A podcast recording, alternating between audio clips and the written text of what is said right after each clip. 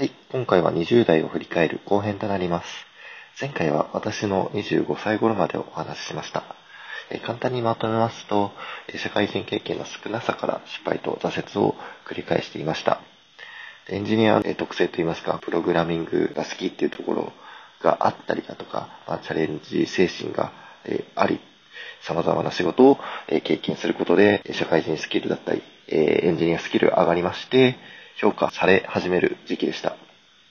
で、またこの頃ですね、昇格もしたというところで、評価に対する喜びを感じていました。えつまりは承認欲求が高まっていたえ状況だったなと思います。ということで、え続きのお話をしていきたいと思います。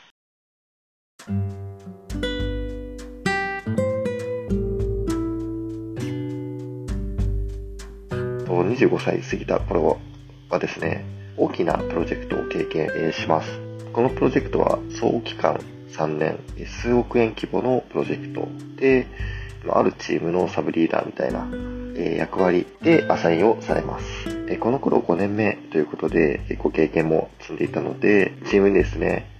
いろいろ提案をしたりだとか、主体的にですね、動けるようになってきました。それから、新人の OJT をしたりだとか、業務外に自学習をしてウェブアプリを作るみたいなところをやって、仕事もしつつ、そういう業務外の部分も楽しみつつ、モチベーションを保ちながら仕事をしていましたね。で、まあ、プロジェクトは進んでいったんですけども、後々のフェーズ、開発だったりとかテストフェーズを見越して増員をし始めます。この頃、これまでですね、モチベーションの均等が取れていたんですけども、増員した時期からですね、ちょっと崩れ始めましたね。で、まあ、増員があったということで、私は受け入れだったりとか、まあ、業務のサポートを行っていたんですけども、その増員のメンバーもですね、結構生産性はピンキリで、こうまあ経験の浅い新人、ま、めちゃめちゃできる人もいるんですけども、経験の浅い新人だったりだとか、結構チームの輪を乱すような、えー、仕事のできないおじさんみたいな、文句ばっかり言うおじさんみたいな、結構厄介な人がいたりとかですね、まあ、そういった人がいるとこう、人がこう入れ替わりになるんですね。で、さらにこう、また一からサポート業務をしなきゃいけないみたいなことが続きまして、自分のタスクがこうなかなかうまくスケジュール通り進まない。えー、なのでこう残業で対応するみたいなのを繰り返していましたね。で、まあ、ま、前のフェーズ、設計フェーズから結構疲れが徐々に溜まってきたこともあり、この頃ですね、結構疲弊してましたね。また、プライベートでは、この時期に結婚をしたんですね。まあもちろん部、部長、チームにそのことを報告したんですよ。すごい、えー、なんか飲み会とか開いていただけるかって勝手に期待していたんですけども、あまり言われない。ちょっと同期の例を話すと、まあ、結婚した時に、部長がこう部全体にメールで報告をして、みんなからですね、こう祝われるみたいな場面があったんですけども、え、自分はそれがこうなかったってところでちょっと違和感を感じたりしましたね。それから、そのマネジメントをしている同期がですね、結構表彰にこう選ばれると。社内で表彰にですね、こう選ばれたりとかして、自分もこうエンジニアとして役割は違う、にしろまあ頑張っていたというところで、こう先を越されたっていう悔しさとかですね、まあエンジニアはちょちょっと評価されないんじゃないかみたいな、こう疑問みたいな、こう逆張りですよね。良くないですけど、そういった思いみたいなところがですね、ポツポツこう生まれてきます。まあ、というところで、まあ、業務の不満みたいなももちろんありましたし、そういう業務外の不平不満みたいなのが溜まってきて、リーダーにこうワンオンワンで、そういったことをですね、吐き出すわけです。これ以上ですね、ネガティブモードで仕事をしていったら、悪影響があるっていうのはもちろん分かっていたので、てかまあそういう、まあ、自分をですね、客観的に見れていたまだ時期だったっていうところもありまして、まあ意を決して話したわけです。まあ内容としてはまあ自分本位ではあるんですけども、え結婚祝いをしてほしかったりだとか、その評価の問題、エンジニア業務よりマネジメントの方が評価されやすいんじゃないかっていう不満だったりとか、それ以外の業務の不満みたいなことをバーッと話したわけです。でそれを結構赤裸々に自分勝手な言い分って分かっていながらも、なかなかそういう不満っていうのは自分はこう今までは言ってこなかったので、かなり意を決して言いましたね、当時は。でそれを言い終わった後に、こうリーダーの顔をふと見たらですね、うたた寝をしていたんですよ。もうこれで、ちょっともうこの人ありえないと思って、意を決して人生相談みたいなレベルで、トーンで話していた状況の中でうたた寝してた。まあ、もちろん、リーダーは本当にお疲れだったと本当に思います。ただちょっと、ありえないって思ってですね、もう、モチベーションが地に落ちます。はい、もうネガティブモードだったらもう他人に悪影響あるだろうと、こう、ちょっと前まではですね、客観的に自分を見れてたんですけど、もうこの時はもう見れなくなっちゃいました。リーダーに対して、チームに対して、いろんな人に対してですね、不信感とか不満を持って、良くない行動をとってましたね。わざと会議で一言も喋らないだったりとか、飲み会の時にめちゃめちゃつまんなそうにするみたいな。良くないことを結構してたりとかですね、ありましたね。それから体にも影響があって、こう胃が痛くなっちゃって、年末年始の楽しい時期、お酒が飲めないみたいな、結構辛い出来事もありましたね。で、この時ですね、同期も5年目っていうところがあって、バンバン転職をしだして、自分もこのネガティブエネルギーを使ってですね、転職サイトに登録するんですよ。ただですね、その転職サイトがちょっとあんまり良くないところで、まあ、自分がこう選んだのが良くなかったんですけども、すごい簡単なこう会員登録ページだったんですよ。1分でできますみたいな。じゃあ自分やろうかなっていう、そういう軽いノリでやったんですけど、それが良くなくて、えー、っと、まあ、個人情報がこう電話番号しかなかったので、めちゃめちゃ電話がかかってくるんですよ。朝昼晩1回ずつみたいな。で自分はちょっと電話が嫌いっていうのもあって、逆にこう、どんどん出れなくなるし、転職が怖くなってしまうっていう、そういう状況で、結局転職は、えっ、と、諦めてしまいましたね。それから、この後ちょっと元気を取り戻すんですけど、あの、定期的にこう振り返りたいっていうのがあったんですよ。で、その自分が最もモチベーションが低い時にですね、ちょうど行われまして、で、その時に、自分はもう殻にこもっているので、本音はもう振り返りの時に言わないんですよ。ただ、周りのチームメイトが自分のですね、こう、状況みたいなことを指摘するわけです。こう、質問すんなオーラが出ているだったりだとか、 Slack のステータスをぴえんにしているとか、それを指摘されたわけです。で、周りに迷惑かけてるなっていうのが、ここで気づいて、えー、元気出そうというふうに 思うようになりました。根本原因を解決しないまま元気になるというか、良くない立ち直り方だったなと思うんですけど、はい、そういった形でちょっとずつですね、元気を取り戻していきます。はい。で、ここでちょっと、まあ、大きな転機があって、部長が新しい部を立ち上げました。私はまあ初期メンバーにそこで選ばれて移動するんですけども、まあ、業務の評価だったりだとか、業務外の評価みたいなのを総合的に判断して、新しい部と、まあ、自分のその特性が合っているっていうところで選んでもらったんだと思うんですけども、まあ、それが結構ある意味評価されているので、モチベーションが上がりましたし、その部がですね、新しいビジネスをこう生み出すっていうところだったので、それの、その部分でやりがいを感じて、えー、モチベーションが爆上がりしましたね。最初の半年くらいは案件対応をして一定のパフォーマンスを出しました。で、まあ部で初めての挑戦的なこともしましたし、プロジェクトが社外に公開されるような出来事もありましたし、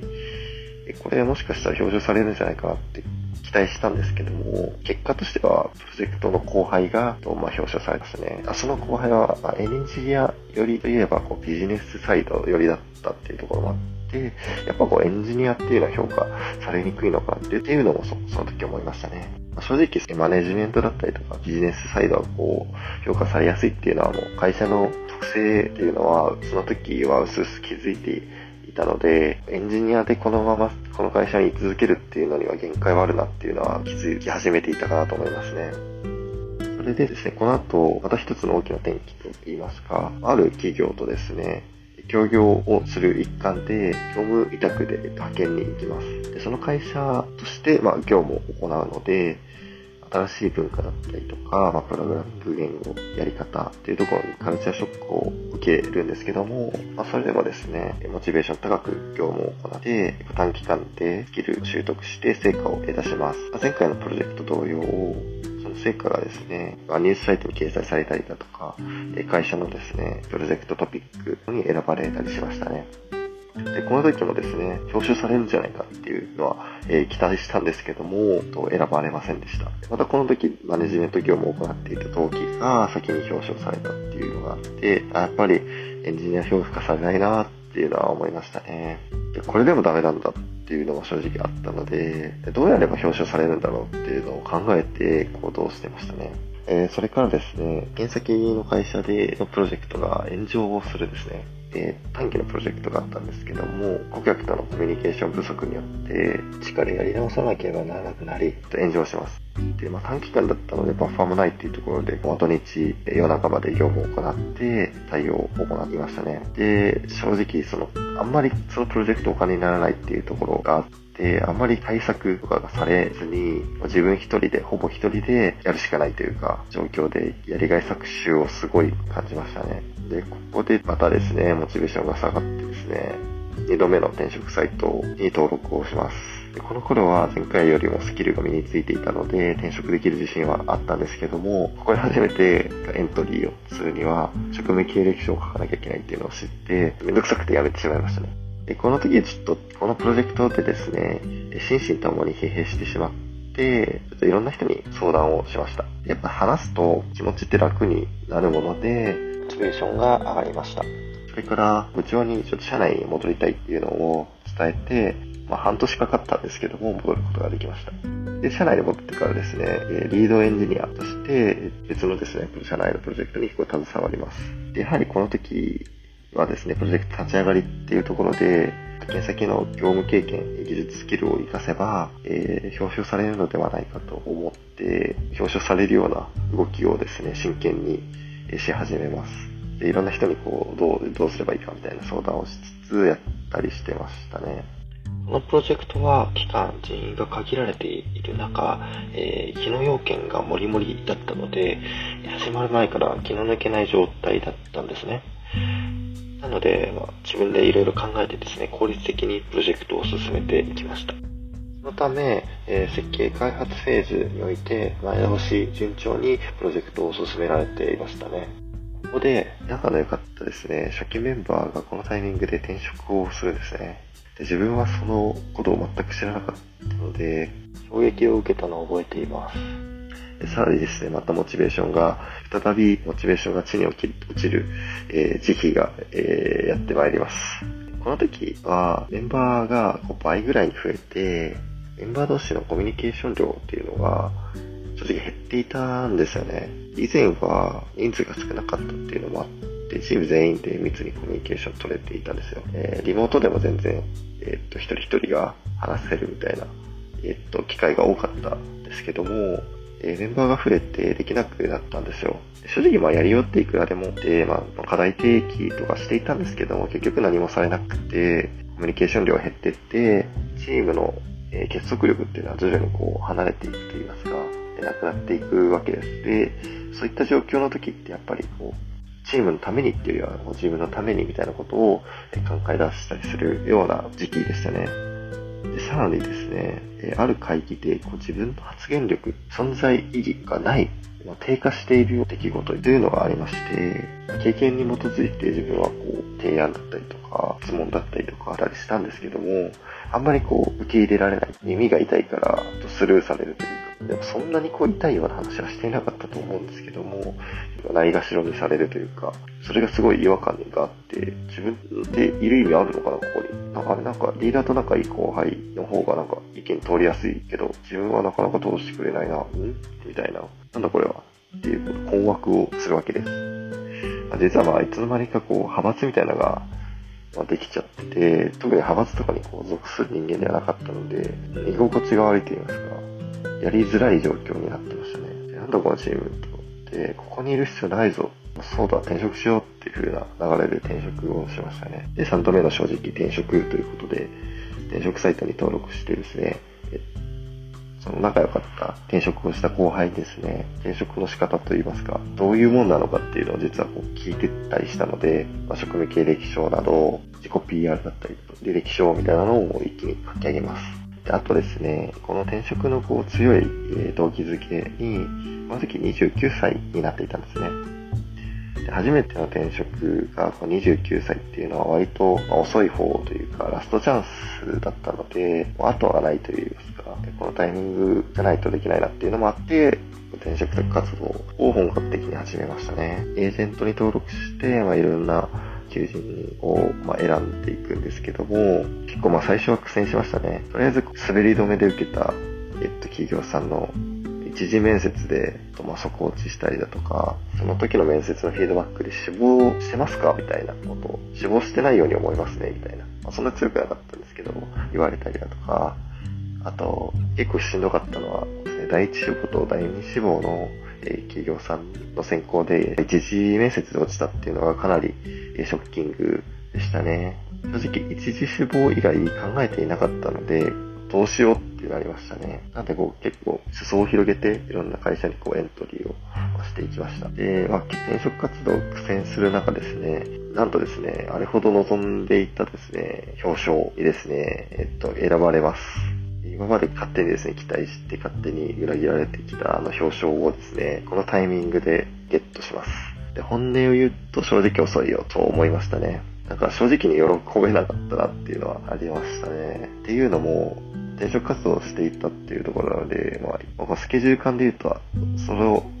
表彰をもらった1、2ヶ月後にはもうやめますっていう報告をしなきゃいけなかったので、周りからどう見られるのかなと。表彰されてあいつ辞めてったみたいに思われるんじゃないかっていうふうに思って、タイミング悪いなってすごい思いましたね。まあ、そんなこんなんですね、えっと、転職活動も佳境に差し掛かります。この時はいろんな企業さんの選考を落ちたりだとか、まあ、カジュアル面談をする中で、経験値っていうのがこう溜まってきて、結構ですね、一次面接を通過し始めたりだとか、最終面接に行く企業さんがちらほら出てきましたね。そんなこんなですね、えっと、やはりこう最終面接行っても落ちる会社は3あって、残り2社、その転職のスケジュール的には、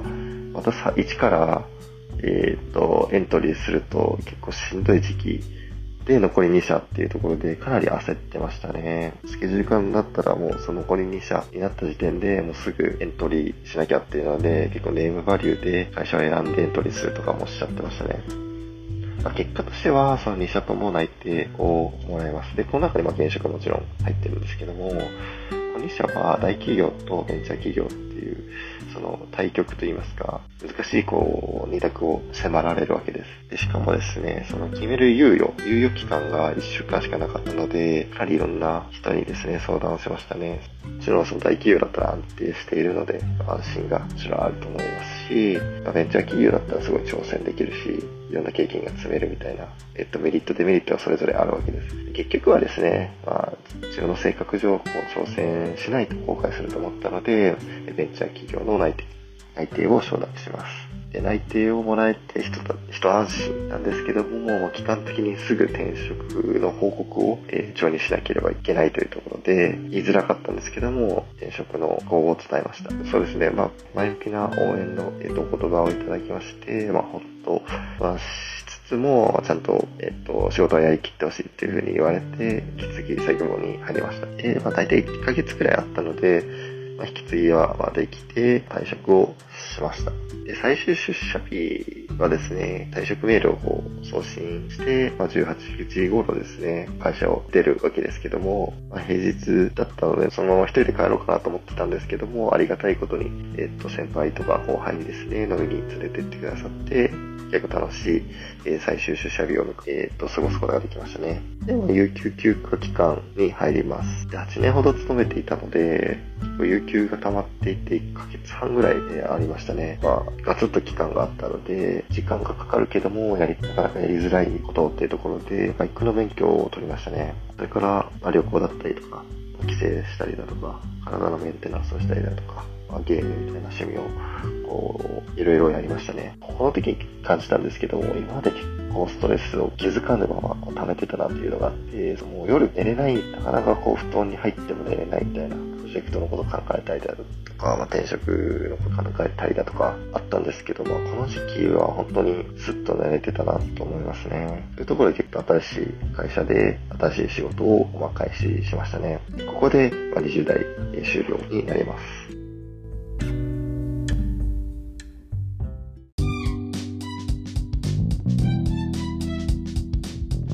ということで、まとめに入りたいと思いますが、そうですね、20代を、えー、実行版でちょっと振り返ってみたんですが、